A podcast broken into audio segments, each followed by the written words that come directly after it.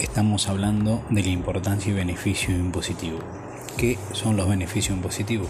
Es un régimen de devolución de los créditos fiscales o impuestos facturados, originado de la compra de construcción, elaboración o importación definitiva de bienes de uso, excepto automóviles, que podrá ser solicitado por los ciudadanos que se encuentren inscritos en los impuestos. Crea en su negocio, forme una empresa, pida su factura, piense en grande, su tiempo y su vida lo valen. Buenas vibras, buenas ventas y bendiciones. Desde ya les quiero decir que si hablamos de pollos, hablamos de las camelias. Abrazos grandes.